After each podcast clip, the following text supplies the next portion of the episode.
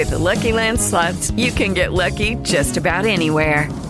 This is your captain speaking. Uh, we've got clear runway and the weather's fine, but we're just going to circle up here a while and uh, get lucky. No, no, nothing like that. It's just these cash prizes add up quick. So I suggest you sit back, keep your tray table upright, and start getting lucky. Play for free at LuckyLandSlots.com. Are you feeling lucky? No purchase necessary. Void where prohibited by law. 18 plus terms and conditions apply. See website for details. Lucky Land Casino asking people what's the weirdest place you've gotten lucky? Lucky? In line at the deli, I guess? Aha, in my dentist's office. More than once, actually. Do I have to say? Yes, you do. In the car before my kids' PTA meeting. Really? Yes. Excuse me, what's the weirdest place you've gotten lucky? I never win and tell. Well, there you have it. You can get lucky anywhere playing at LuckyLandSlots.com. Play for free right now. Are you feeling lucky? No purchase necessary. Void where prohibited by law. 18 plus. Terms and conditions apply. See website for details.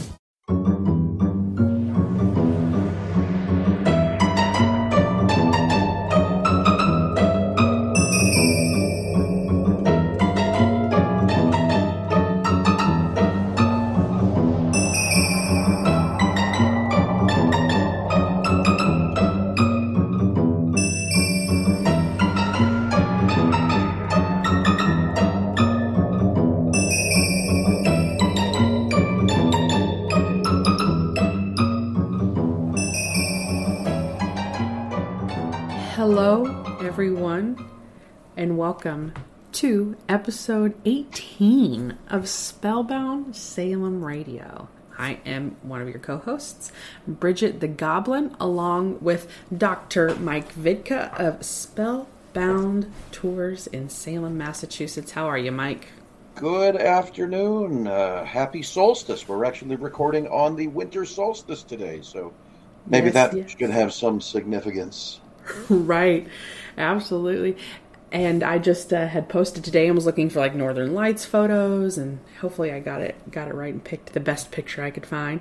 Um, we are recording on that, and 18 episodes deep, we finally decided we think it's time to tell y'all the history of the Salem witch trials. Oh boy, so this is going to be like, what, a 30 parter? Oh yeah, several parts, but you know we'll get into that. How is Salem right now? What's going on out there? Salem is deadly cold. I know uh, last weekend, Michelle and I went to the Freaks and Antiques Market, Oh, which was really, really fun. Uh, a lot of good stuff from places like Dark North Craft and Curio. Um, there was uh, Evans Oddities. I remember I got Michelle a really cute little uh, stuffed duckling playing with a Ouija board and a pufferfish with a googly eye on it from them. I got myself a stuffed cane toad, which I adhered to my hat. A uh, lot of lot of good stuff there. You know the usual uh, bones and witchy accoutrements. Uh, yeah, that, that was my only outing in Salem this past week because it has just been so incredibly cold.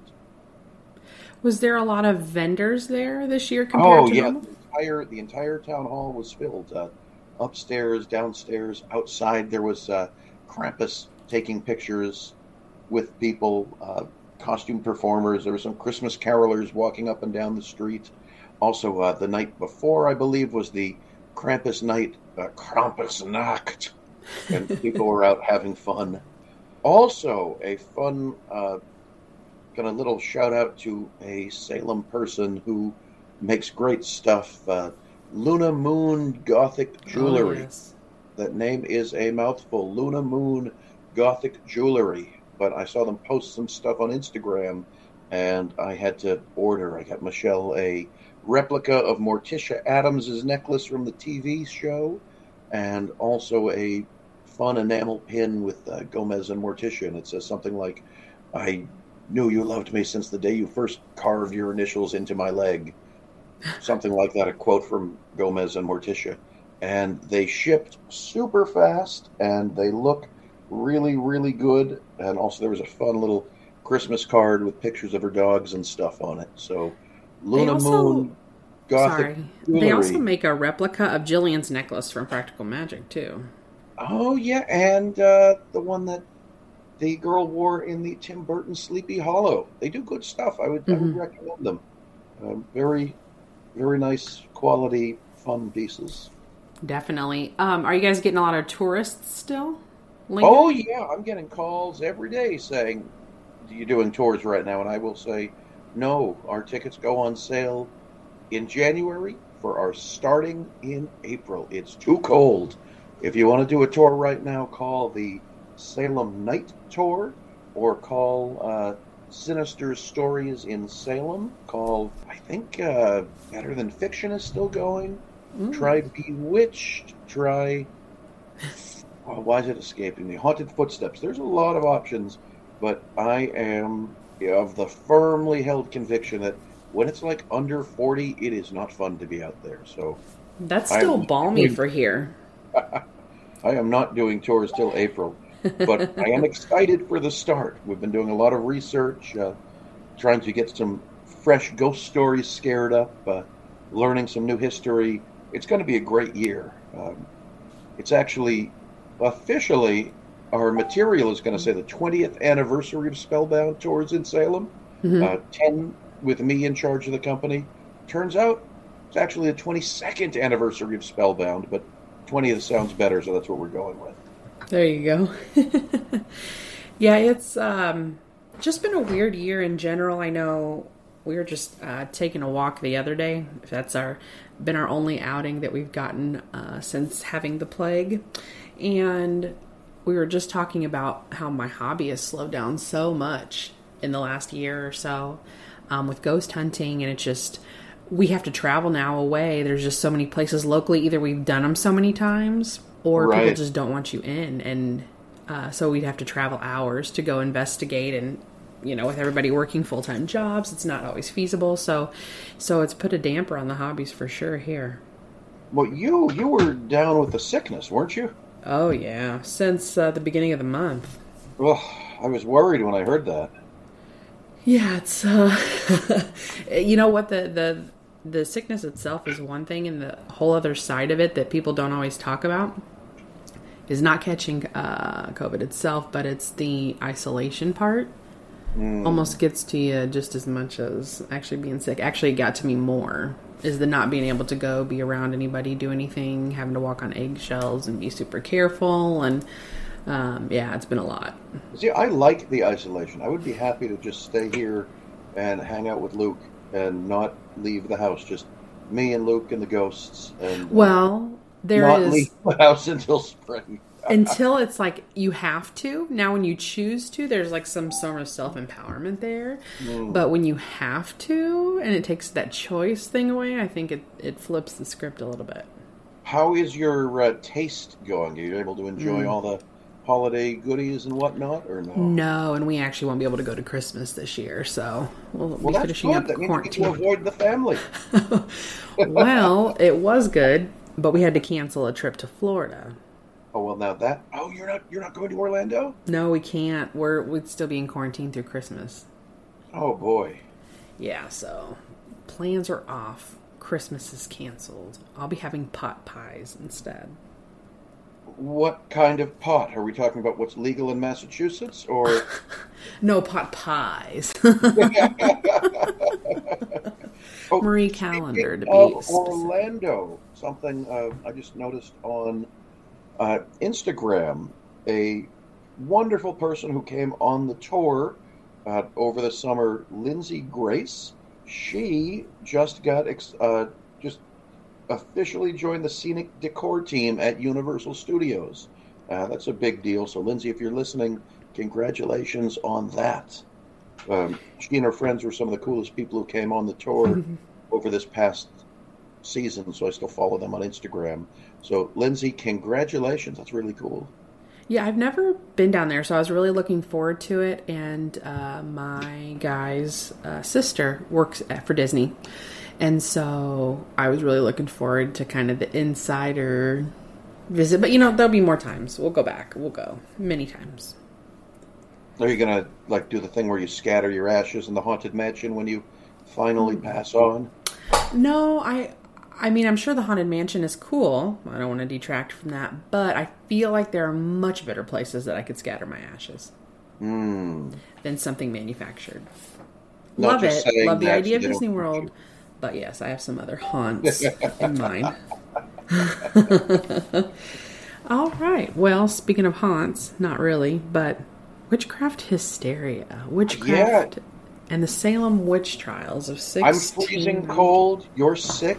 That sounds like it sets the scene for 1692 perfectly. Oh, very much so. it was a long winter. That's 1691 to 1692 that year, they say. Now, since we are doing the witch trials, I know you've prepared some history about uh, historic witch trials, what the precedent was leading up to Salem. I did some diving into possible causes for the witch trials in Salem. Also, read up about some of my favorite characters from it. But if we're doing the Salem witch trials, I do want to start with the traditional, in the style of the old Salem Witch Museum. I have to do it if we're just doing a catch all from the witch trials. In 1692, the devil came to Salem. there, we got our bases covered. Yeah, now that that's out of my system, we can really get started. So the reason why we wanted to cover it is obviously that's where a lot of the tourism spins from in Salem today. I know there are other reasons to visit Salem, but it contributes to a lot of people's interest in it. And I think some people don't ever do their due diligence of research or just don't have the interest or the time. And there's a lot more to it than you might think. So, our first disclaimer of the day or the evening is that we are not really historians. I know Mike is way more rooted in this. I've studied it since the early 90s. Uh, there are reasons why, and we'll get into those, but there are reasons why historical documents don't even align. You could look at three different websites or three different sources and find three different dates. So certain dates are going to get off. We'll go with what you know we think is our the best or whatever guess but it doesn't detract from the story we'll try to do things in an order that hopefully makes sense to the listeners and provide you a little bit of background on the witch trial i think i covered the disclaimer about I us not being so. I would say that I would consider myself a historian of the witch trials, but I also tend to focus more on the social and cultural history of it and what it means to us today, despite having a lot of background in the skeleton of what happened in 1692.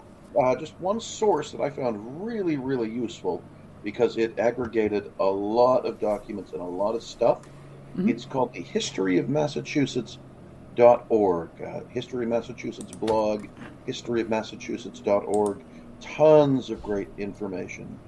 Also, one of my all time favorites, the book I mention every week, is Tituba, Reluctant Witch of Salem by Elaine Breslaw. That was very, very help- helpful. And uh, those are my two favorite sources. Also, uh, Marilyn K. Roach's books really helped out a lot. And there was a blog which I liked for some information on good old Abigail Hobbs, NewEnglandFolklore.com. Oh yeah, and you will find Salem Web. The Salem uh, Witch Museum has information on there. So there are a ton of places that you can get this information. And due to the Salem fire, a lot of people wanted to kind of bury the history of the witch trials. Um, I think that leads to where some of the dates do get off or accounts of events. Uh, even some stuff was destroyed. And so some of the stuff that's historical record or used for that now is um, like people's personal journals or diaries, even.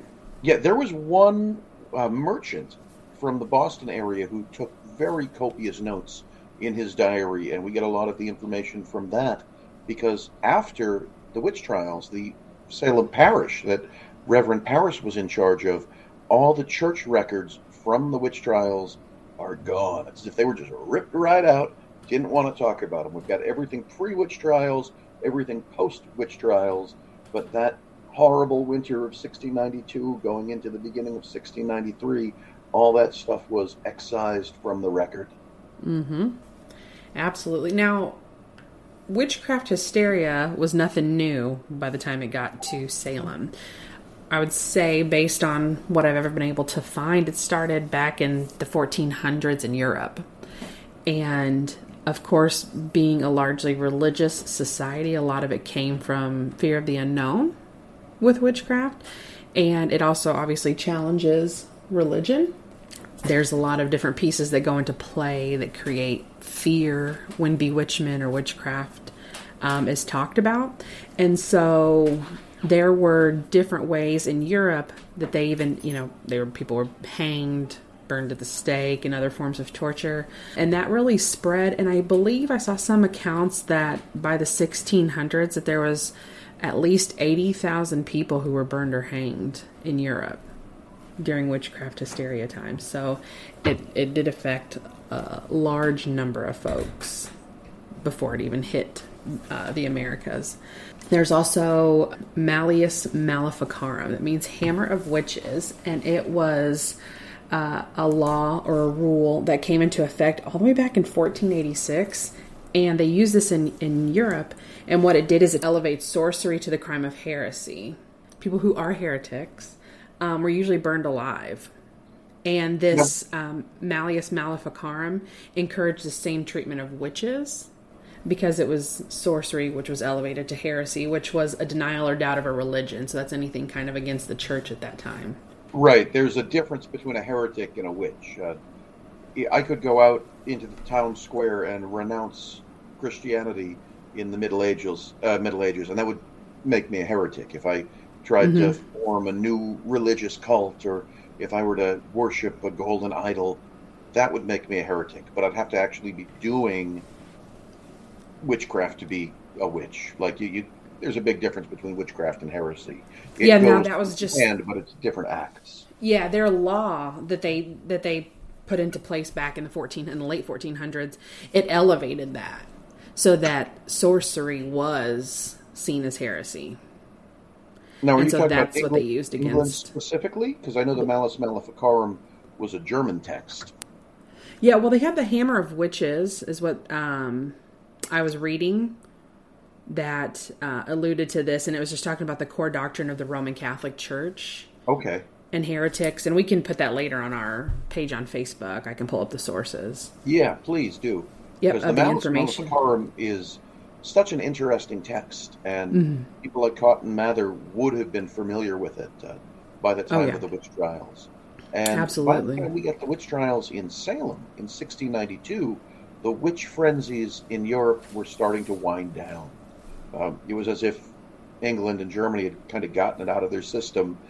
Society was progressing, but here, on the other side of the world, we were a little backwards. So we were still, uh, we were still afraid. We were still going into the superstitions, and we still thought there were witches lurking around every corner. Yeah, and I'm sure there's people who have dedicated a lot more in depth studies than I have to this, but I know there's origins of witches even in the Bible. So as early as before, you know, BC. I know is uh, first book of Samuel. It's in there. Um, also in Exodus, uh, there are different references to witches and witchcraft and sorcery. Um, and so it's interesting, kind of, that there's just these blurbs in time where the hysteria is created. But back in the you know 1500s, um, you're talking about times of the Puritans too, and the Roman Catholic Church and the Church of England, and then the Puritans coming here to settle into the Americans and kind of bring in part of their beliefs with them, really, right? Well, yeah, the Puritans came here specifically because they wanted to get away from the Church of England. They wanted to get Mhm. rid, uh, they wanted to separate themselves from that. They wanted to come somewhere where they could be the dominant society. They wanted to be as strict and miserable as possible. And to circle back a little to the, what you mentioned about the Bible, one thing which I think is really interesting about that is both the Puritans and the Church of England and the Catholics, they were all basing everything on the Christian Bible, and nowhere in the Bible does it say witchcraft doesn't exist.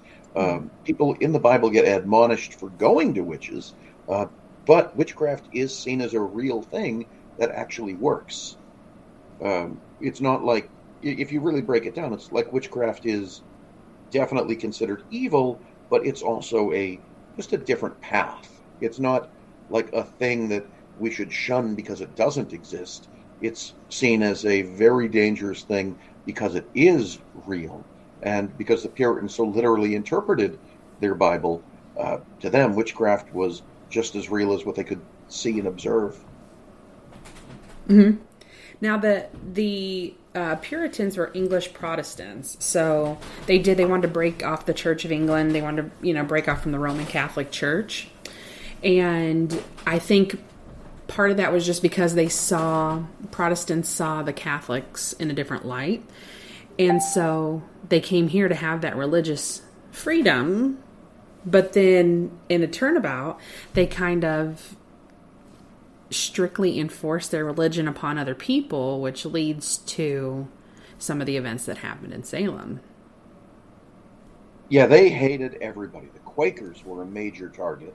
Um, They thought the indigenous people, I'll call them Indians because that was the terminology at the time that we see in the texts, but they thought the Indians were basically in league with the devil. Uh, they thought the French settlers who were here contemporary with them were basically agents of the devil because they were Catholic. So here we've got the Puritans settled in Salem, superstitious, very much uh, enthralled to their own religion, and up to the north are the French devils, and all around them are the Indian devils. So they're living in a physical landscape that's very harsh and unwelcoming, but they're also living in a theological and mental landscape that's extremely unwelcoming to them. Um, to them, the French and the Indians are as bad, if not worse, than witches. So they have chosen to go across the sea to be far removed from everything they've ever known, and they want to build this holy city, but the holy city they're building is surrounded by evil.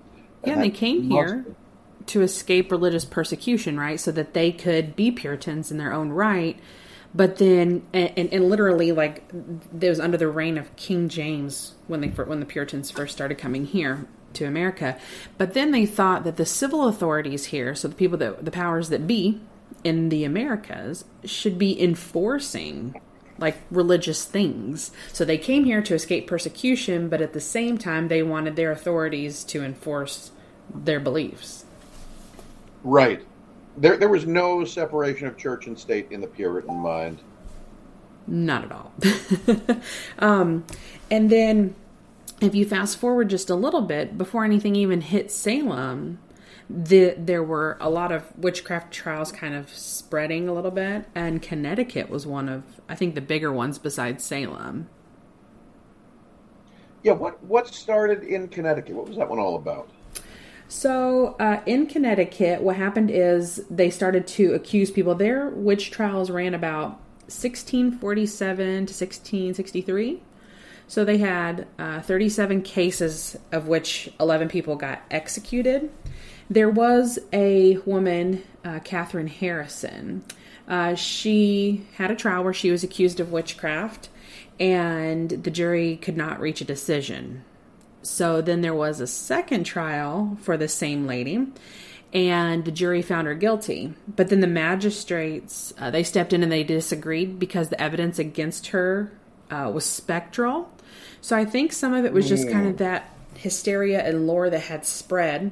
They started accusing people, um, but really they only had solid evidence for 11. And in Connecticut, they did not allow spectral evidence, which is one of the big differences we'll talk about today. Yeah, spectral evidence killed so many innocent people in Salem. Almost everybody. Let's get into it here in Salem. A lot of different ideas as to what might have caused the witch trials. hmm Uh, one which I hear a lot is the idea of ergot poisoning. And the quick version of this is ergot is a fungus. It grows on old moldy rye bread and wheat. It can make you sick. It can make you hallucinate. Um, it's supposed to have the same kind of psychedelic properties as hallucinogenic mushrooms or LSD. And the idea is that some of the people who were acting wild during the witch trials might have been accidentally ingesting ergot. Now, seems like a good theory, right? But as I tell people on the tour every single day, it could not have happened. If you were eating enough ergot intentionally or unintentionally to get high, you suffer physical symptoms too. Your body actually starts to rot and decay similar to leprosy. You get hmm. something called necrosis. Also, you vomit and have diarrhea, and nobody mentioned that stuff during the witch trials here in Salem. So let's cross ergot poisoning off the list right away. Yes. Uh, no ergots. Now, Yep.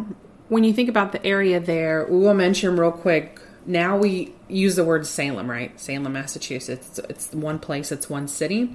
But back in the times that we're talking about with the witch trials, there was Salem town and Salem village, and they covered a massive area of land.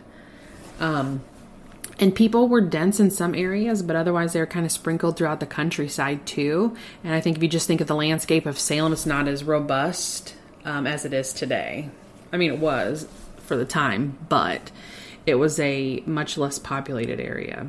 When when people think of Salem today, when visitors come to Salem, they stick to the Essex Street downtown area. They go to where the museums and shops and fun stuff are. Some brave souls make the trek maybe a mile away from downtown to go see where the Gallows Hill hanging site was, and in their mind, that's Salem. But in 1692, there was Salem Town, which is Salem, and there was Salem Village, which eventually became what we call Danvers. And a lot of people from uh, what is now Danvers got wrapped up into the witch trials. Uh, Rebecca Nurse, one of the most high profile people from the witch trials, was from Salem Village. You can actually visit Danvers now and see some uh, witch trial sites. I know the Reverend Parris Homestead is available to visit, the Rebecca Nurse Homestead is available to visit. And even though it is now Danvers, at the time it was Salem. And one of the main differences between Salem Town and Salem Village is that Salem Town was the more uh, urban, if you will. It's probably the wrong word to use because it wasn't urban by our Yeah. standards. It was still pretty rural, but Salem Town is where the seat of power was. That's where commerce was happening. That's where you know rich people lived. Salem Village was more of a farming community, and there was a divide because one of them had a variation on the Puritan Church. Salem had been starting to lose its uh, that the Puritan Church had started to lose hold on the population because if you wanted to get taken into the Puritan Church, if you wanted to become what was called a saint, which was like a full member of the church, you had to go and you had to confess all your sins in front of the entire congregation. You had to say like every embarrassing thing you ever did and publicly repent, and then they would bring you into the church and you'd be a saint. Obviously, people wouldn't want to do that. Uh, think about it. Think about like the nastiest thing you've done in your life, the thing that you're the most ashamed of that you don't want anybody to know about. Then imagine going in front of all your friends and neighbors and contemporaries and admitting you did it. And that was the only way you'd get to be accepted into the church. Now, obviously, you could lie and say, oh, I've just did a few little sins, but then the guilt would be eating you up inside. Hmm. so people were starting to turn away from Puritanism a little bit because they didn't want to go through that agonizing ordeal of baring their soul in front of everybody. So there was a brilliant idea called the halfway covenant, which was basically Puritanism light.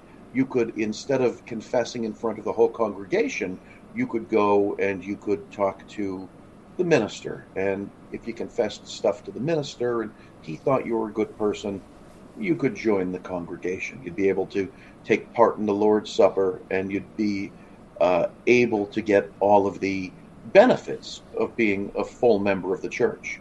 And there were some hardline Puritans who thought that the halfway covenant was just appalling and it wasn't proper and it wasn't the way to do it and it was like fake.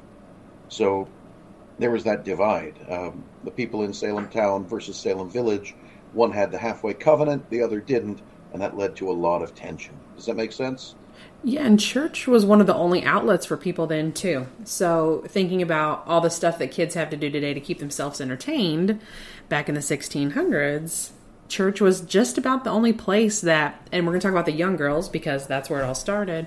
That was one of the only things they had to do. It was like their world was based around church. But yeah, would you would you rather would you personally mm-hmm.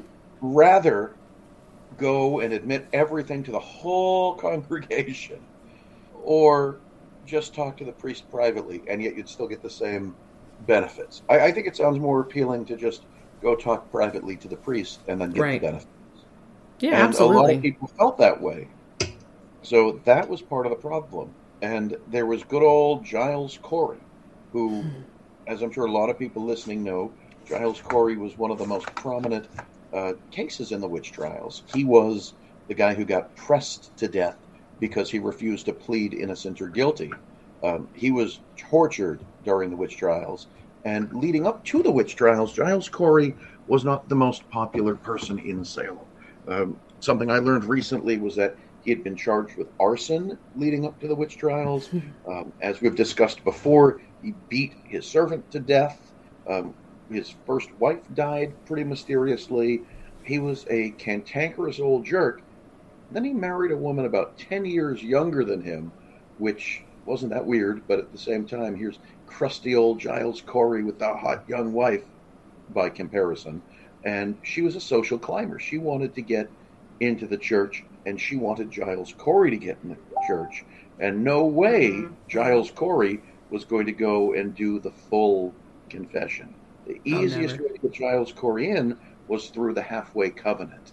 And when you see somebody like nasty old Giles Corey becoming a full member of the church, that's going to get some people kind of rankled, don't you think? Oh yeah, it definitely makes sense that they would want to keep him, you know, kind of out of there. And it it didn't take much for people like you could just be considered difficult to deal with and people didn't want you to be a part of their society or their community. But thanks to the halfway covenant, Giles Corey and the social climbing wife were able to get full rights and privileges. Hmm. So that's that's part of that. That's a good example of why the halfway covenant was upsetting people because it was letting people who I guess were lesser Puritans get the full benefits. Now, at the time that the first accusations starting we're not getting into those just yet, but um, there was also different stories and different accounts, and it's kind of hard to find any concrete information, but that they were kind of down a governor and working on their charter from England at the time that everything kind of kicked off. Mike, why don't you talk a little bit about uh, Reverend Samuel Parris? Reverend Samuel Parris. What a loser that guy is. Big loser. Uh, Salem, uh, Salem, Paris. so Salem, Salem, uh, the the city had had a very difficult time retaining ministers in Salem. Um, they were notoriously underpaid. It was a different, con- a difficult congregation to uh, keep in line and minister to, and it was just a cold, unforgiving, miserable place. And there was a lot of uh, controversy with the ministers. Uh, George Burroughs, who later on goes to become a major force in the witch trials, had been a Salem minister, and he actually ended up leaving and had to sue to get his payback. Um, they weren't they were paying the ministers notoriously badly, so Salem needed a minister and they needed one soon, but they didn't really have anybody to turn to. So they ended up getting in touch with this real jerk, uh, Samuel Parris. Now Samuel Parris was an all-around loser. He was basically like a trust fund kid who had inherited his family's plantation, screwed that up, didn't make any money. He was making money, but not enough to really keep up the level he was supposed to, and decided, well, maybe if I go into religion, I could make more money. And so he sends back and forth a series of letters to Salem where he's so very picky and so annoying about his salary. And eventually, Salem agrees because they really, really need a minister. And so Reverend Parris packs up his family, he packs up his stuff, including an enslaved woman named Tituba. And they end up moving to Salem and take over the parish, and he's installed as the minister. And from the very beginning, there are arguments about Parris. Um, he is complaining they're not giving him enough firewood.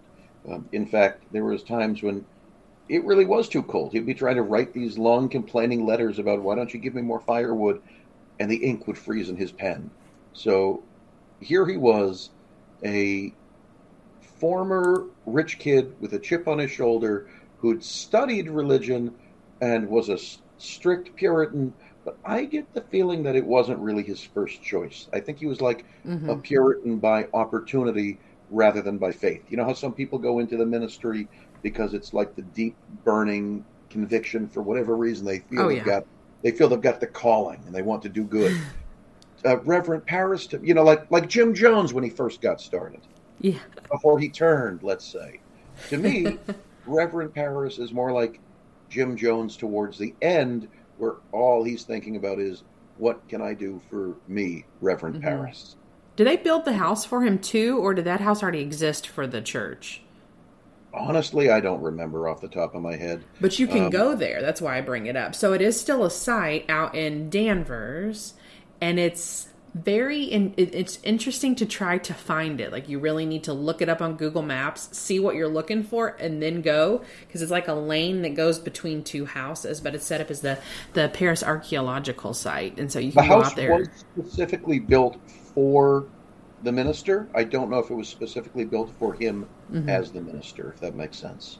I wish more of it was still there. You get the idea of where it's at and kind of the setup for maybe what the girls were doing, but um yeah, I wish there was just more of it. I don't know. It's just kind of hard to tell and like kind of envision it except for the woods around it where now are filled with houses, of course. Doesn't even though with the houses there, doesn't it kind of have an important feeling to it? Like even if you didn't quite know where you were going, you get this ominous feeling. When you walk down the lane and you're approaching the house, it feels like the property has secrets. It feels very much like. Yeah, even back then, it would have been surrounded by trees. And I think about churches that I've attended and where our pastors lived, or our reverends, you know, depending on the church, and they were never so recluse. They were prominent, they were next to churches, they stood out, they were places where community, like members would just go, you know, just to have a chat with maybe the reverend. And this one is kind of it's it would it would have set back off the road. There's houses along the road, but the two closest to the lane wouldn't have existed then.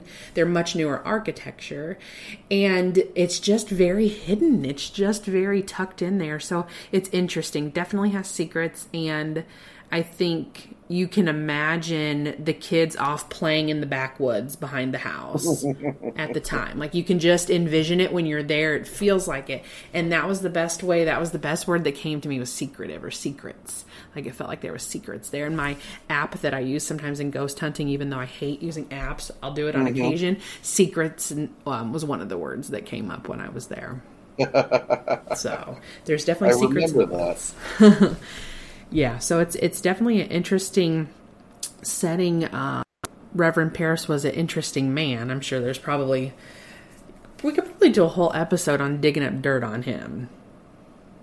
But you I don't know, I to. feel like we should. And think about this: it was 1689 when Samuel Parris is named the new minister. Uh, He Mm-hmm. he hadn't been there very very long before the witch trials broke out, and also consider what a new minister he was. This is his first real posting as a minister, hmm and the witch trials it explodes from his house. Um, oh yeah, literally. Oh yeah, he gets he gets installed in 1689, and by 1691, some people in Salem are already saying, "Let's not pay him." so Yeah. yeah. he's not very popular. Um, in 16 uh, in October 16th, 1691, again, the new charter is approved, which Mhm. replaces the Massachusetts Bay Colony Charter, and that gets it now Massachusetts Bay. It establishes what's called the Province of Massachusetts Bay. Uh, William Phips is made the new royal governor, and on the surface, people are happy because now they have an official charter, which means protection from the home government. Mhm. But there's also a lot of new restrictions. It goes back to With Lucky Land slots, you can get lucky just about anywhere. Dearly beloved, we are gathered here today to. Has anyone seen the bride and groom? Sorry, sorry, we're here. We were getting lucky in the limo and we lost track of time. No, Lucky Land Casino, with cash prizes that add up quicker than a guest registry. In that case, I pronounce you lucky. Play for free at LuckyLandSlots.com. Daily bonuses are waiting. No purchase necessary. Void where prohibited by law. 18 plus. Terms and conditions apply. See website for details. Hello, it is Ryan, and I was on a flight the other day playing one of my favorite social spin slot games on chumbacasino.com. I looked over the person sitting next to me, and you know what they were doing? They were also playing Chumba Casino. Coincidence? I think not. Everybody's loving having fun with it. Chumba Casino is home to hundreds of casino style games that you can play for free anytime, anywhere, even at 30,000 feet. So sign up now at chumbacasino.com to claim your free welcome bonus. That's chumbacasino.com and live the Chumba life. No purchase necessary. VGW Group. Void were prohibited by law. See terms and conditions. 18 plus. Uh, a lot of laws that are going to make living here tougher, and so that causes tension. And all the while, while the political wrangling is going on to get the charter put back into place, and people are mad about Reverend Parris wanting money, he starts giving these sermons, like angry sermons about how people of God should be treated well. and uh, it's very thinly veiled that it, he makes it all about him. Like he's preaching fire and brimstone stuff about how uh, the, they're starting to turn their back on the Lord and reading between the lines, it's like, you need to pay me. Parris, from the pulpit, was starting to harangue the congregation. He was I'm not necessarily getting greedy, but they were starting to renege on what the deal they made was to pay him. He wanted his money. He didn't like the fact that he wasn't being seen as such a big man in charge. And so he started getting angry about it. And then, and then, mm-hmm. here it comes January 1692. Cold, Right. harsh, long winter. Like one of those winters that seems like it goes on forever. So the people are already losing their figurative minds. His own daughter, Betty Parris, starts freaking out. She starts twitching and shaking and going into fits. Mm-hmm. Abigail Williams, a relative who lived in the house, also starts freaking out like that. And of course, Reverend Parris, being a minister and an opportuni- opportunistic minister at that, what does he attribute it to? The devil. Of course. So they call in the, um, and now, mind you, also, quick note this was 330 years ago, almost exactly 330 years ago. Reverend Parris then he calls the village physician uh, Griggs. I can't remember the rest of the name, but Griggs uh, to to come and examine the girls, and he agrees and he says they are bewitched. That's the only thing that could be causing these fits. And uh, according to some versions of it, Dr. Griggs can't even read. He's not a very good doctor. No, he's not one of those physicians you'd want. Like maybe if you stubbed your toe, you'd want him let him take a look at it. But anything else, Leeches. You have too much blood in that toe. yeah, anything else that could potentially threaten your life, like Griggs ain't the one. That'd be like going to a TV doctor for a diagnosis. Um, it would be a little scary. So then, after they decide that these girls, oh my god, they they've been bewitched. They're well, who's doing this? So uh, the neighbor, Mary Sibley, she I don't even know how she knew, but she instructed John Indian and Tituba to make a witch cake, a yummy, Now, yummy this- witch cake. The uh, Mary Sibley goes over to do the witch cake thing while Reverend Parris is out of town. Mm, Um, okay. so Reverend Parris wasn't involved in the. Parris, they go uh, to go to the church, uh, Thursday church service somewhere else, and that's when Mary Sibley steps in. Mm, okay. Uh, they're, they're going to the service hoping to get answers about what's going on with their daughter, Mary Sibley. Um, she gets the witch cake idea from some old English folklore, and that's something I want to mention too. Is Mhm. that witchcraft to these people is something that is very real and very physical. They live with it.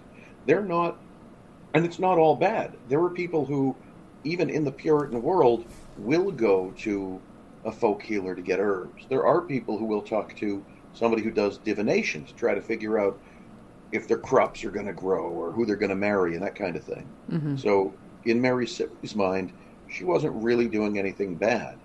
And then in come Tituba and John Indian, and a couple of other enslaved people are involved, and they make the witch cakes. Want to talk about the witch cakes? Oh yeah. So I feel like we bring the witch cakes up every episode, and one day we'll have to bake a few. Oh yes, we will bake a few. I don't know whose urine we're going to use, but An afflicted girl. they are made out of afflicted girl's urine. So the piss of a little girl mixed. Michelle is a witch. Maybe we can get her to well, donate. Well, yeah. Be like, can you pee into this canister for me? No, I'm not doing a drug test. It's fine. I just want to make a cake to feed to Michelle, if you're Luke. listening, we're going to make a witch cake this weekend. And we're gonna. But Luke is the only dog around, so your dog is gonna have to Oh. eat the witch cakes. Oh no, Luke. I don't know if he will consent. He may. He may be down. So they would mix. They would take urine and rye, and they'd make it into like this patty, like a cake, and then they would feed it to a dog, and hopefully the dog ingesting that that could cause harm to the witch who was afflicting the girls. Yeah, the, dog girl whose urine it was. The dog would lead the uh, Yeah. lead the people to the witch who was tormenting these girls. Now, fun fact I couldn't find any historical records either on whether or not a witch cake ever actually ended up leading a dog to a real witch. Now, they would say it would, right? They'd turn the dog loose, the dog would run up to whoever, and, you know, they'd kind of direct it in that position. Um, it's kind of like sending a dog on a scent trail and like putting the dog on the trail to get him going. It's like, oh, look, he found the trail. Well, you put him on the trail. So that's kind of what these the witch cakes and and this was some of the stuff that passed for science then too. So on top of a multitude of other things just going awry, uh, literally awry Yes, okay. um, that you know a witch cake was science and you could use those and and and that would lead to an actual i believe arrest warrant i think that that was something that would um, be that tangible or that like hardcore evidence in their eyes uh, that they definitely would use that as proof and what they were looking for i mean witches then they were looking for the ones that that the little girls were saying afflicted them. But witchcraft to them could be anything. Like some of the things that mike mentioned it's not it's not what you think about now or what's always portrayed in the movies necessarily nor may it even have been what these people were doing. Um, and that's the the gravity of the whole situation in salem is just all the innocent people um, whose lives were affected by the the trials for nothing that they really ever did that, that deserved the uh, outcomes. But uh, so they they made these witch cakes. They ended up um, issuing some arrest warrants shortly after that. And uh, they arrested uh, Sarah Good, Sarah Osborne, and Tituba. I believe were Now, the before, first arrests. before we close the door on the witch cakes, Oh, yeah. um, Mary Sibley actually ends up getting in trouble for making the witch cakes. Mm, I didn't know that. Uh, yes, Mary Sibley is uh, severely admonished for trying to use witchcraft to track down a witch. Uh, I don't believe she's ever officially charged with witchcraft herself, but she is uh, definitely made ashamed for coming up with that idea. What is interesting though is because I think she was on the side of them like wanting to help them find Yeah. out who was a witch, but then she used what would be deemed also witchcraft, which was the witch cake, right? Or like because it's some sort of magic. Um, that it just all it, it's like picking and choosing your laws, quite literally. And uh, so that was seen. Oh gosh, to be that. But I can't imagine these poor dogs that had to eat this piss cake. I'm sure they loved it. Maybe, maybe I have no idea what urine tastes like when it's baked with rye. We'll ask Luke one day. We're gonna experiment. but uh, so with the but wh- while we're right at the very beginning of Mm-hmm. the witch trials um, why are the girls acting out in the first place one Oh, of the yeah. theories that i thought was really really interesting is that it could be attributed to something similar to post-traumatic stress syndrome um, because consider what's going on. I talked, I mentioned briefly the French and Indian conflict, and there was uh, King Philip's War, King William's War. A lot of the folks who were residing in Salem had previously been up in the Maine frontier, and then watched their families get butchered by people they thought basically were devils. And think about how people we know who come back from war, or even people who have had stress, other stressful uh, situations, like somebody comes out of a really abusive uh, relationship, they can be freaked out forever. So Oh, yeah. a lot of the a lot of these girls may have been reacting to stimulus around them that set off their PSTD. You know what? One of my f- other favorite um, hypotheses for the girls' behavior um, is that simply they were bored. I mentioned earlier that they, oh yes, the church was their only source of entertainment, and so Tituba had had um, there's a, we've talked about it in our episode that we did on her earlier and um, she came from the west indies at, through maybe barbados you know it's it's not certain but she had traveled. She had been around. Her her world was a lot bigger than these girls. And so she had all these stories to tell right? And and who knows maybe she was reading their palms or maybe you know she was telling them stories out in the woods. And these girls um, it's thought that maybe they also got caught listening to Tituba's stories or, you know, maybe playing around with herbs with her in the woods there that surrounded the Parris homestead. And so in order to basically not be found, you know, they didn't want to be guilty because they knew they shouldn't have been doing all these things because it was very against the church, against their studies and their religion. Um, they weren't allowed to go to school. They weren't allowed to. They didn't, there was no movie theaters. That wasn't a thing. There was no. They didn't. They weren't allowed to read for the most part, and so there was no other source of entertainment. But them listening to her, it like really would help fill their days, and it was very entertaining to them. And so they didn't want to get in trouble when they were caught. And so it's thought, I don't even know. I think one movie even depicted them like running around a fire, and they may or may not have even had clothes on or something to that nature. Tituba what, was extremely smart and canny. She was Oh, well yeah. versed in both uh, the culture she came from, the indigenous South American people. She'd picked Mm-hmm. up a lot of uh, folklore and religion from the enslaved Africans she Mm-hmm. had been with in Barbados on the Parris plantation. And then, of course, as a minister's slave, she was able to absorb all the Christian mythology and theology. She could, by all accounts, craft a really, really good story. And when you get down to it, the folklore that Tituba was telling was a very interesting mix of Christian, African, and indigenous folklore. Mhm. Uh, I would I would like to hear Tituba tell stories. Uh, Oh, yeah. If I could meet two people from the witch trials, the first one would be Tituba, and the second would be Abigail Hobbs. And I'll sure, sure we'll talk about her in a little bit. interesting choices there. I'll, I'll have to hold my picks till the end. I, I have ideas, um, but yeah. So so she was. Uh, they they always list her as like a Caribbean Indian slave, and like I said, some places that she. But she would have had stories. She would have had great stories to tell. Stuff that to these girls would have been like, oh my god, like just out of this world. And so part of the affliction, I think, it could have been just the girls being brats. You know, they were. Oh, definitely. I mean, if you think of Reverend Parris was already like some sassy, prissy, like mama's boy, and I think if you've ever seen Harlots on Hulu, would remind me of I can't fi- think of the main character. She's the da- the madam that runs one of the houses, and she has this pansy ass son that works for her, or basically just stays Oh, there, yeah, the sort of, some the of the sort of fat girls. guy who falls in love with the prostitute. Yes, Charles, I think is his I- name, and he's I think Charles is like. Reverend Parris. a lot, I it like think. Reverend Parris would be smarter Yeah.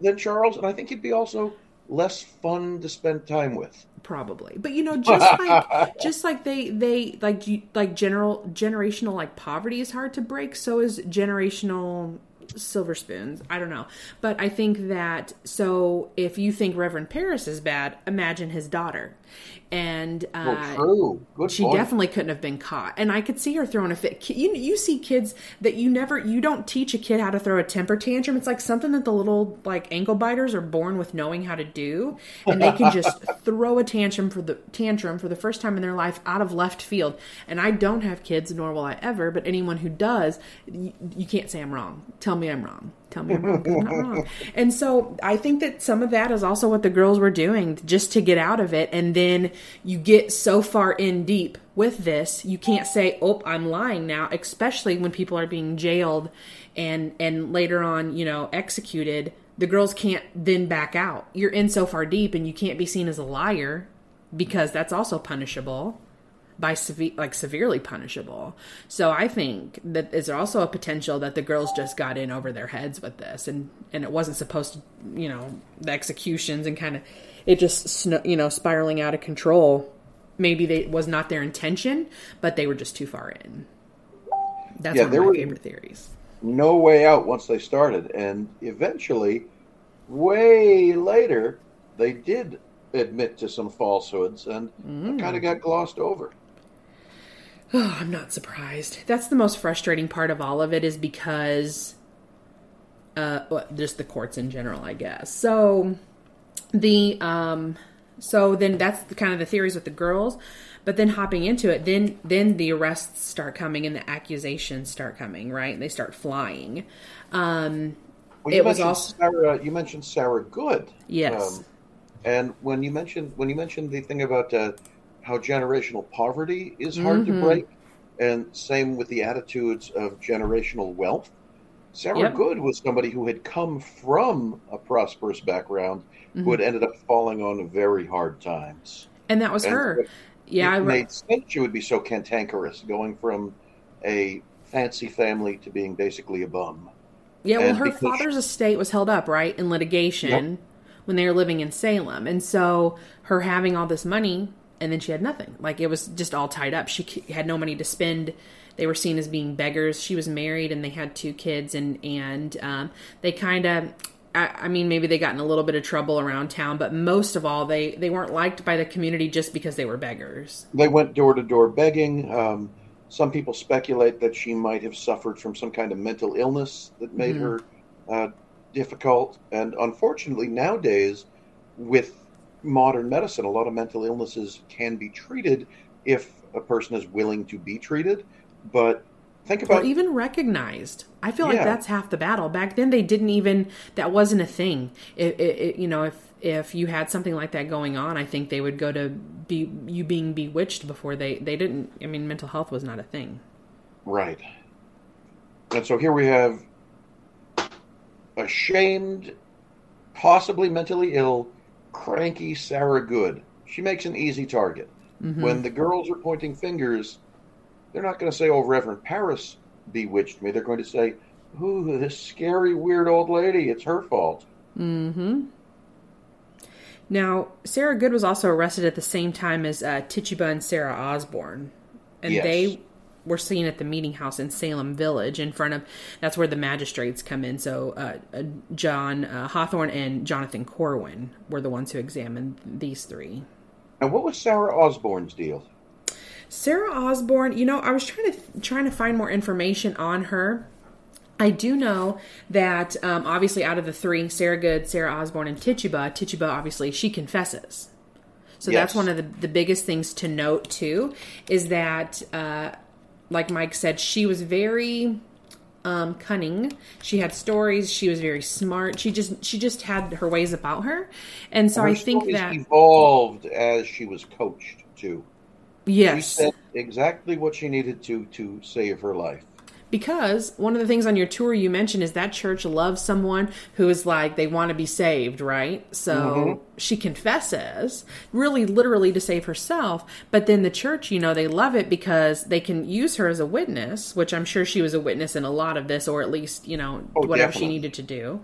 And uh, she could save, you know, save her own ass. Well, I, I really wonder if Tituba had wanted to, would they have let her join the Puritan Church? That's something I'm going to look into. That would be interesting if she would have been allowed. I mean, not that she was ever going to admit to them that she was doing whatever she would have called her, you know, practices of religion then. Right. Like she could have played the right cards. Yeah, I, I wonder if if the uh, that that's a question for somebody. I might have to I might have to write to one of the bigwigs about this and find out if the Puritans would have let Tituba join their church if she'd uh, said the right stuff. Yeah, so with the, the girls that were, so it was Abigail Williams and Betty Parris were the ones accusing them. So that's how these three were arrested. And um, I think I think they were just kind of outcast. Obviously, Tituba was different, just looking from anyone else in the village, right? Um, Yep. Then you have Sarah Good, who is a beggar, uh, and Sarah Osborne. From what I can find, one of the biggest things was her i with her is that she just hadn't been to church in a while. Um, I think she was she was somewhat of an outcast, but um, that's the only thing I could really find is that she hadn't attended church. It is Ryan here, and I have a question for you. What do you do when you win? Like, are you a fist pumper? A woohooer, a hand clapper, a high fiver. I kind of like the high five, but if you want to hone in on those winning moves, check out Chumba Casino. At chumbacasino.com, choose from hundreds of social casino style games for your chance to redeem serious cash prizes. There are new game releases weekly, plus free daily bonuses. So don't wait. Start having the most fun ever at chumbacasino.com. No purchase necessary. VGW Group. Void were prohibited by law. See terms and conditions. 18 plus. Oh, oh, oh, You need parts? O'Reilly Auto Parts has parts. Need them fast? We've got fast. No matter what you need, we have thousands of professional parts people doing their part to make sure you have it. Product availability. Just one part that makes O'Reilly stand apart. The professional parts people. Oh, oh, oh, Auto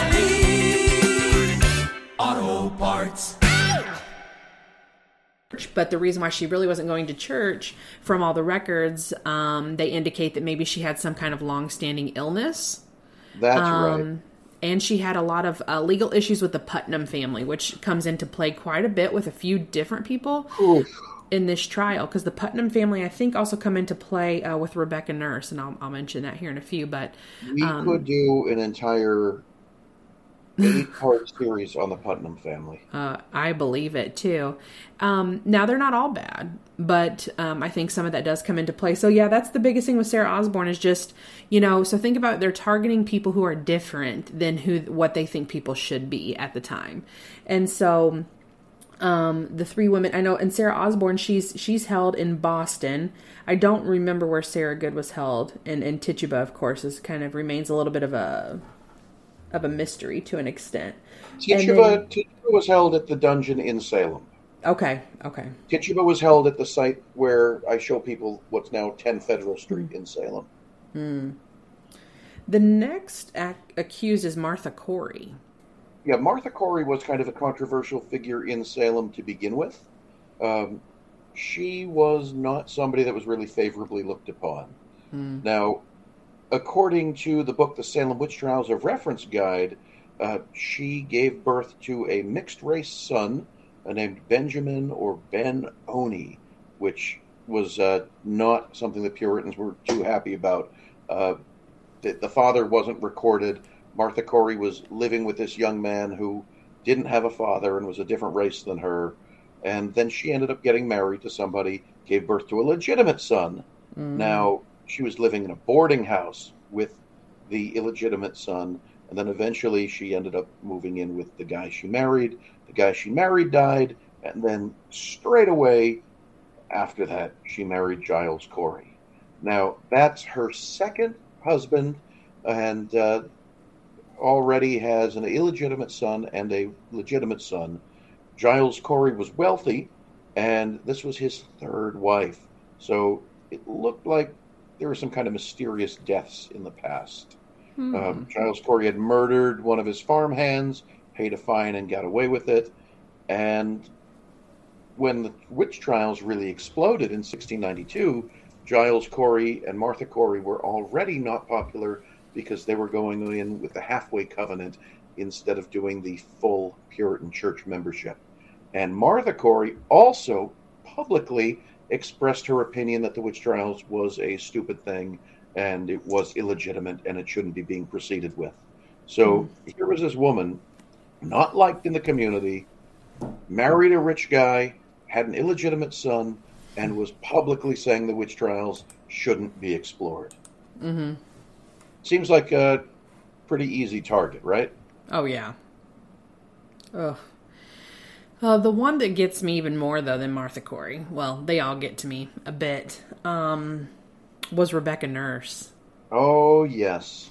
So Rebecca Nurse, um, at the time when the witch trials is kicking off, she's a 71 year old grandmother.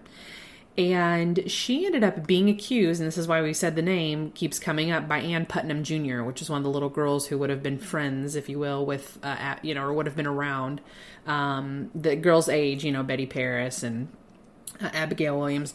Anyway, they, um, Ann Putnam is the one, Abigail Williams, they accused Rebecca Nurse of witchcraft, of afflicting them. And Rebecca Nurse, they she's married to her husband is a local artisan and they lease farmland there. Now, this farmland is often in dispute. Um, and I think it's more of the borders of the farm that uh, Rebecca Nurse and her husband uh, live on. And it's, um, I want to say Yeah, that the. due to a sloppy map map maker, some of it was in one town, some of it was in another Mhm. town. Hmm Yeah, so the owner was a you know a guy with the last name of Bishop. So he's the one that leased the land to the nurses, and so he would often get into it with the neighbors because of where the borders were. And I believe one of those neighbors also happened to be a Putnam. There was just the Putnams. I think they were a very prominent family at the time. Um, I haven't done a lot of research into them. I look more in the, like the victims of the witch trials than I do the other asshats that really um, were feeding the fire. When they came to arrest Rebecca Nurse, you have to picture, and you can visit her homestead um, that's now in the city of Danvers, and you can go out there and it's set up. They have an incredible gift shop too, with a lot of very interesting books there um, on literature um, from the history of the time and also witchcraft, um, the witchcraft trials themselves. So they came and they, they basically dragged her off her land and and took her down um, to the jail, and while they're doing this, I just picture this old woman, right? That she's just being dragged out of there with uh, no respect. And I think she hit her. She actually hit the community the hardest because I think she was one of the the first more prominent, um, like out upstanding citizens in the Salem community at the time uh, that was accused and arrested and later found guilty. But she, and she had um, a, a pretty serious accuser too. Um, In addition to the Putnam girls, uh, Mm-hmm. Reverend Deodat Lawson had, was out for her too. Uh, he put his name on the complaint. she she fired back though so when rebecca nurse was accused she fired back at the girls and she was telling how they dabble in fortune telling and they kind of get into uh, these other things and so she was kind of speaking out against the girls stuff that she would have never otherwise said too and i think that that added more fuel to the fire and maybe that's where more people kind of jumped on board with accusing her is because she knew maybe Well, definitely. Um, I have something pulled up right here a quote about Rebecca Nurse criticizing Reverend Parris. Um, Mm. According to, here's from a, a book called An Account of the Life, uh, Character, etc. of Reverend, Reverend Samuel Parris. Here's what uh, Rebecca Nurse had to say. Mhm. It has been said that Rebecca Nurse was an object of special hatred to Parris, but this we have failed to discover. We cannot imagine the case of alleged complaint of witchcraft. She appears to have been an amiable and exemplary woman, and well educated for the times in which she lived.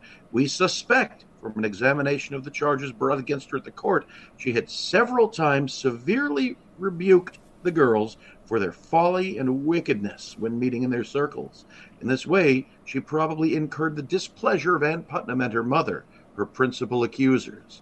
So, yeah, Rebecca Nurse already thought that the girls were up to no good. And that's interesting to note that Rebecca Nurse, as a pious churchwoman, Mhm. already thought that the girls perhaps were engaged in witchcraft. Right. So when all of this came up, she now then starts speaking the stuff that she knows, right? And um but speaking to who Rebecca Nurse was as a person, uh, 39 people literally put their necks on the line and they signed a petition in support of Rebecca Nurse that there's no way she's a witch, there's no way she'd be afflicting the children and that she could be guilty. Um, and even today, there's a cemetery in the back of the Rebecca Nurse homestead. And the people who were friends or considered to be friends of Rebecca Nurse, meaning people from these families that risked their lives signing this petition, are buried in the the Nurse homestead, their own cemetery there. So, um, and they, there's a special monument there that lists the names of the people who signed the petition in support of her. Um, and so, you know, they, they spoke out. It, it didn't do any good. But she originally, actually, wasn't she found not guilty? She, She initially. was definitely found not guilty. Yes. Um, the charges were heard against her. People went out to deliberate and came back with a very strong not guilty verdict. Mhm. People in the courtroom freaked out, and uh, the judges were like, "Well, let's uh, let's go reconsider. Maybe we should really find her guilty. You'd better Yep. find her guilty." And then begrudgingly, she was found guilty. And then another petition was filed attesting to her godliness and goodness and not being a witch. Um, her words say it all. Rebecca Nurse says, "I can say, I can say before my eternal Father, I am innocent, and God will clear my in- innocency. The Lord knows I have not hurt them. I am an innocent person." Mm-hmm. That sounds pretty decisive, doesn't it? Yes, and and I and I think that if you're going to get a confession out of someone, that's the time, right? Especially even you, you, there was no last minute confessions of any of these people right before they were hanged. Right. So if that just goes to show you the innocence of, of these people, um, so that was Rebecca Nurse. Oh god, it still is like it just. I don't know. She was just a different one. She was the first one that kind of like really hit hard that they they did uh, hang. So she was, um, you know, after they overturned it, uh, they ended up hanging her um, uh, later on though. But I want to say, I'm only jumping, huh? July 19th is when they hanged her. Yep, July 19th. So she was she wasn't the first one hanged, but I, the reason why I mentioned it is because with her, um, there's also a legend that her son and I don't know if it was her, I don't know who else, but her son went um, to actually claim her body at night, and then they secretly bur- gave her a Christian burial at, at her at home. So that it's said that she is secretly buried, which through some of the type of uh, investigating that I like to do with medium friends, um, we do believe that she is definitely at the homestead. Yeah, I would I would agree to that. I, I would say I feel like she's there too, and I do believe the story that her sons spirited her body away and buried her properly. Mhm. And she, uh, her case was one of the main reasons that later spectral evidence was done away with. Uh, Mhm. The idea of spectral evidence was very controversial in the witch trials. Uh, spectral evidence was the concept that you could accuse and charge and find somebody guilty based on uh, on actions that there could be no proof of. Mhm. The idea that a witch could send their spirit out to harm people, that a witch could possess people and could do curses, they could say something and make an effect happen. There is no way to prove it, and even in 1692, people were, you know, too smart to try to do that in court. But during the witch trials, the idea of spectral evidence was taken seriously, and there was a lot of back and forth between the judges and the magistrates and the townspeople. Should we accept spectral evidence? Should we not? In fact, Cotton Mather, one of the big villains of the piece, who we've talked about before, Cotton Mather at first said that spectral evidence should not be paid attention to, and that spectral evidence should not be admitted in court. Eventually, he went back on that, and his father, the even more respected Increase Mather, went Mhm. ahead and spoke out against his son Cotton Mather and said that spectral evidence was a ridiculous, stupid thing, and that he would rather see a hundred real witches go free than one more innocent person be killed on the completely foolish idea of spectral evidence. And one of the things um, that stuck with me when I early, and I was young and still very much involved in in the church, then like a very active member. Um, and so the what had stuck with me is because I was thinking about like all these like Christian folk being accused of witchcraft, and they always use the word that they were examined. So you know, like in order, Martha Corey and Rebecca Nurse, they were examined close to each other within just a few days by um, Hathorne and Corwin. Um, and when they say examination of which, it's a common word that we use today. Someone's examined by the court. But then sometimes it meant literally to where they were like stripped of their clothes and they were looking for a witch's mark. And there's even a famous uh, painting that actually the original is in the Peabody Essex Museum, um, but the examination of a witch. Oh yeah, I saw that with you when we went to check that exhibit out. Yeah, and that's one of my like I want to I need I want a copy of that. Um, and it's uh, a subject that they were investigating in there is not one of the more prominent um, people of the Salem witch trials, but it's just the idea of of these women and who they really were, and just the way that everything was stripped from them, literally and metaphorically, and and um, so I had always I just wanted to mention that I always stuck on the word examination or examine. Oh right, And because the they things we- literally were.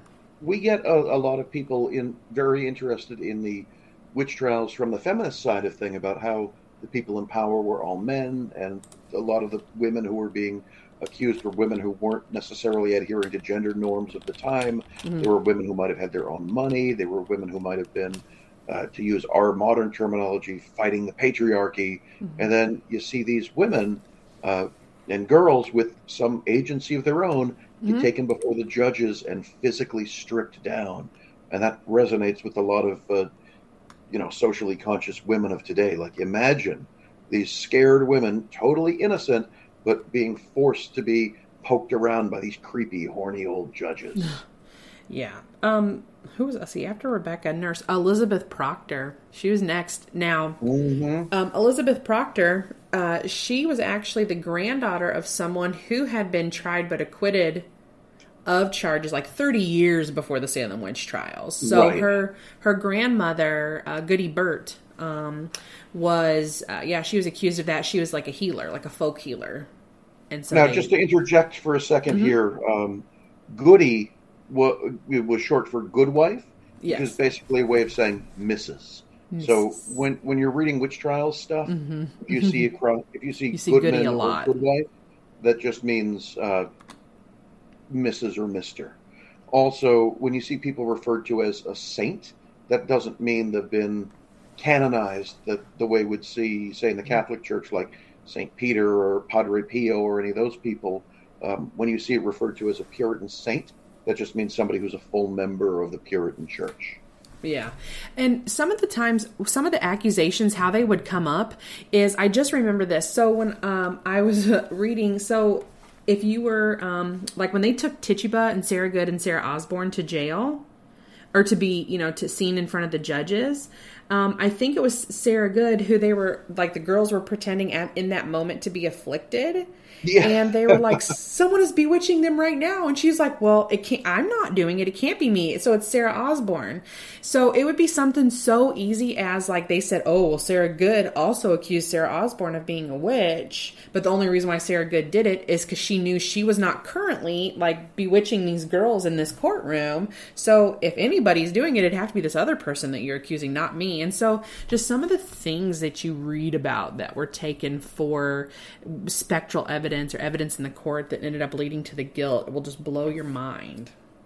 Yeah, just the complete lack of any logic or thinking it through. Mm-hmm. Mm-hmm. Um, when Elizabeth Proctor, she was accused, but her husband, prior to her being accused, she was married to John Proctor, and he actually had spoken out that he thought the afflicted girls were also just pretending. And I think this was before Elizabeth or when Elizabeth was accused, but I'm I'm pretty sure I had read that it was even before that that he had spoken out against that. And so Yeah, to paraphrase, he said that the witch trials would all go away if the girls could just be given a good spanking. Yep, yep. He was the one that said beat their ass and send them on their way. Well, he didn't say And that. that backfired on him. Mm-hmm. It did, and his wife was accused of, of of witchcraft. And that was really the only thing with Elizabeth Proctor. That's really the only thing I could find was that her husband really spoke out against her, and then the dealings with her her grandmother. But there was nothing else conclusive. So now you're getting into at first it started off with they have these like outcasts of society and then you kind of get into you know a little bit of martha corey okay she's kind of you know outcast of the community but then you start getting into rebecca nurse and these other more prominent characters and it'd either be one little thing or it would really be nothing. Um uh after elizabeth proctor was uh sarah cloyce. Oh, a sister of Rebecca Nurse. yeah rebecca nurse's sister was also accused. Um of Now, witchcraft we, we tend to think of John Proctor as just solely uh, heroic because of his depiction in The Crucible, Mhm. but he may not have really been the nicest guy. Um, there's evidence that he did beat his servants and that kind of thing. hmm And he also um, was one of the people involved with Giles Corey's problems. Uh, John Proctor testified against Giles Corey in the beating to death case a few years before the witch trials. yes So well, he's somebody with a complicated past.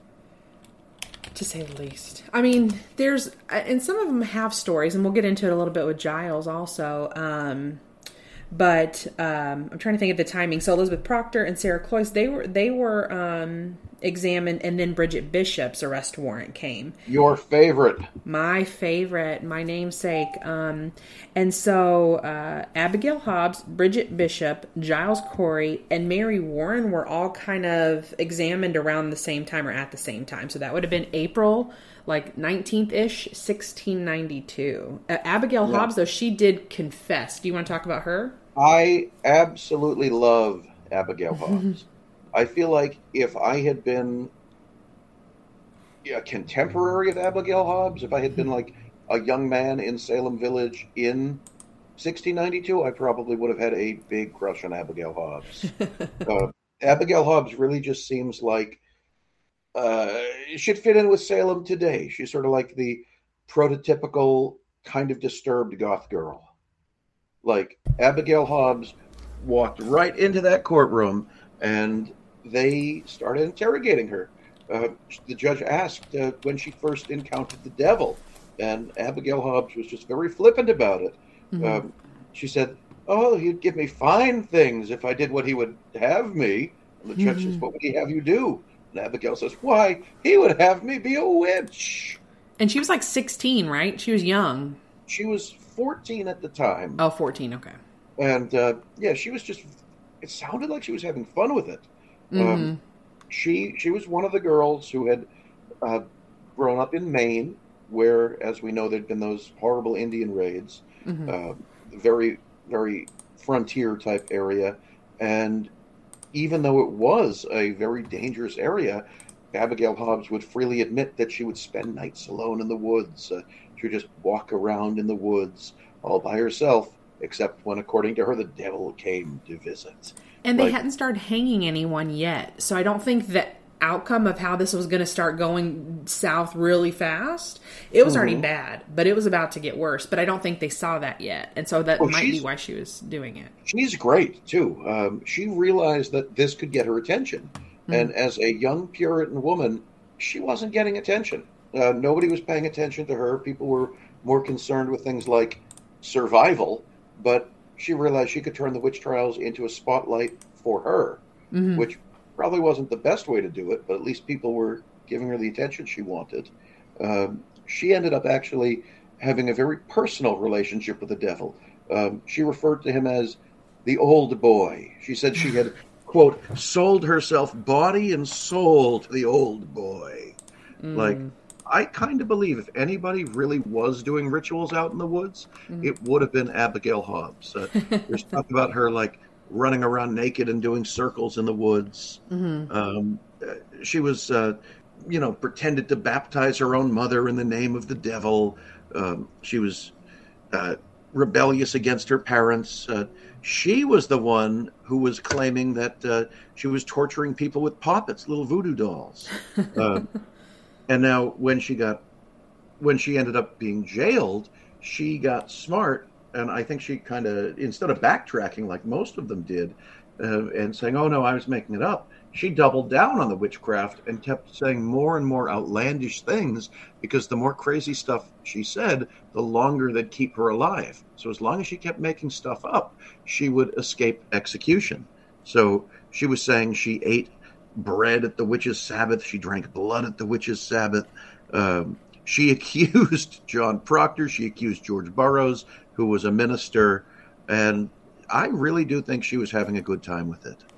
She was supposed to be executed, Mhm. but uh, it never happened. She was sentenced for execution, Yeah. but uh, by the time they got around to it, it never happened. Uh, She probably sat in there and racked up some debt, though, at this old Yeah. Salem jail.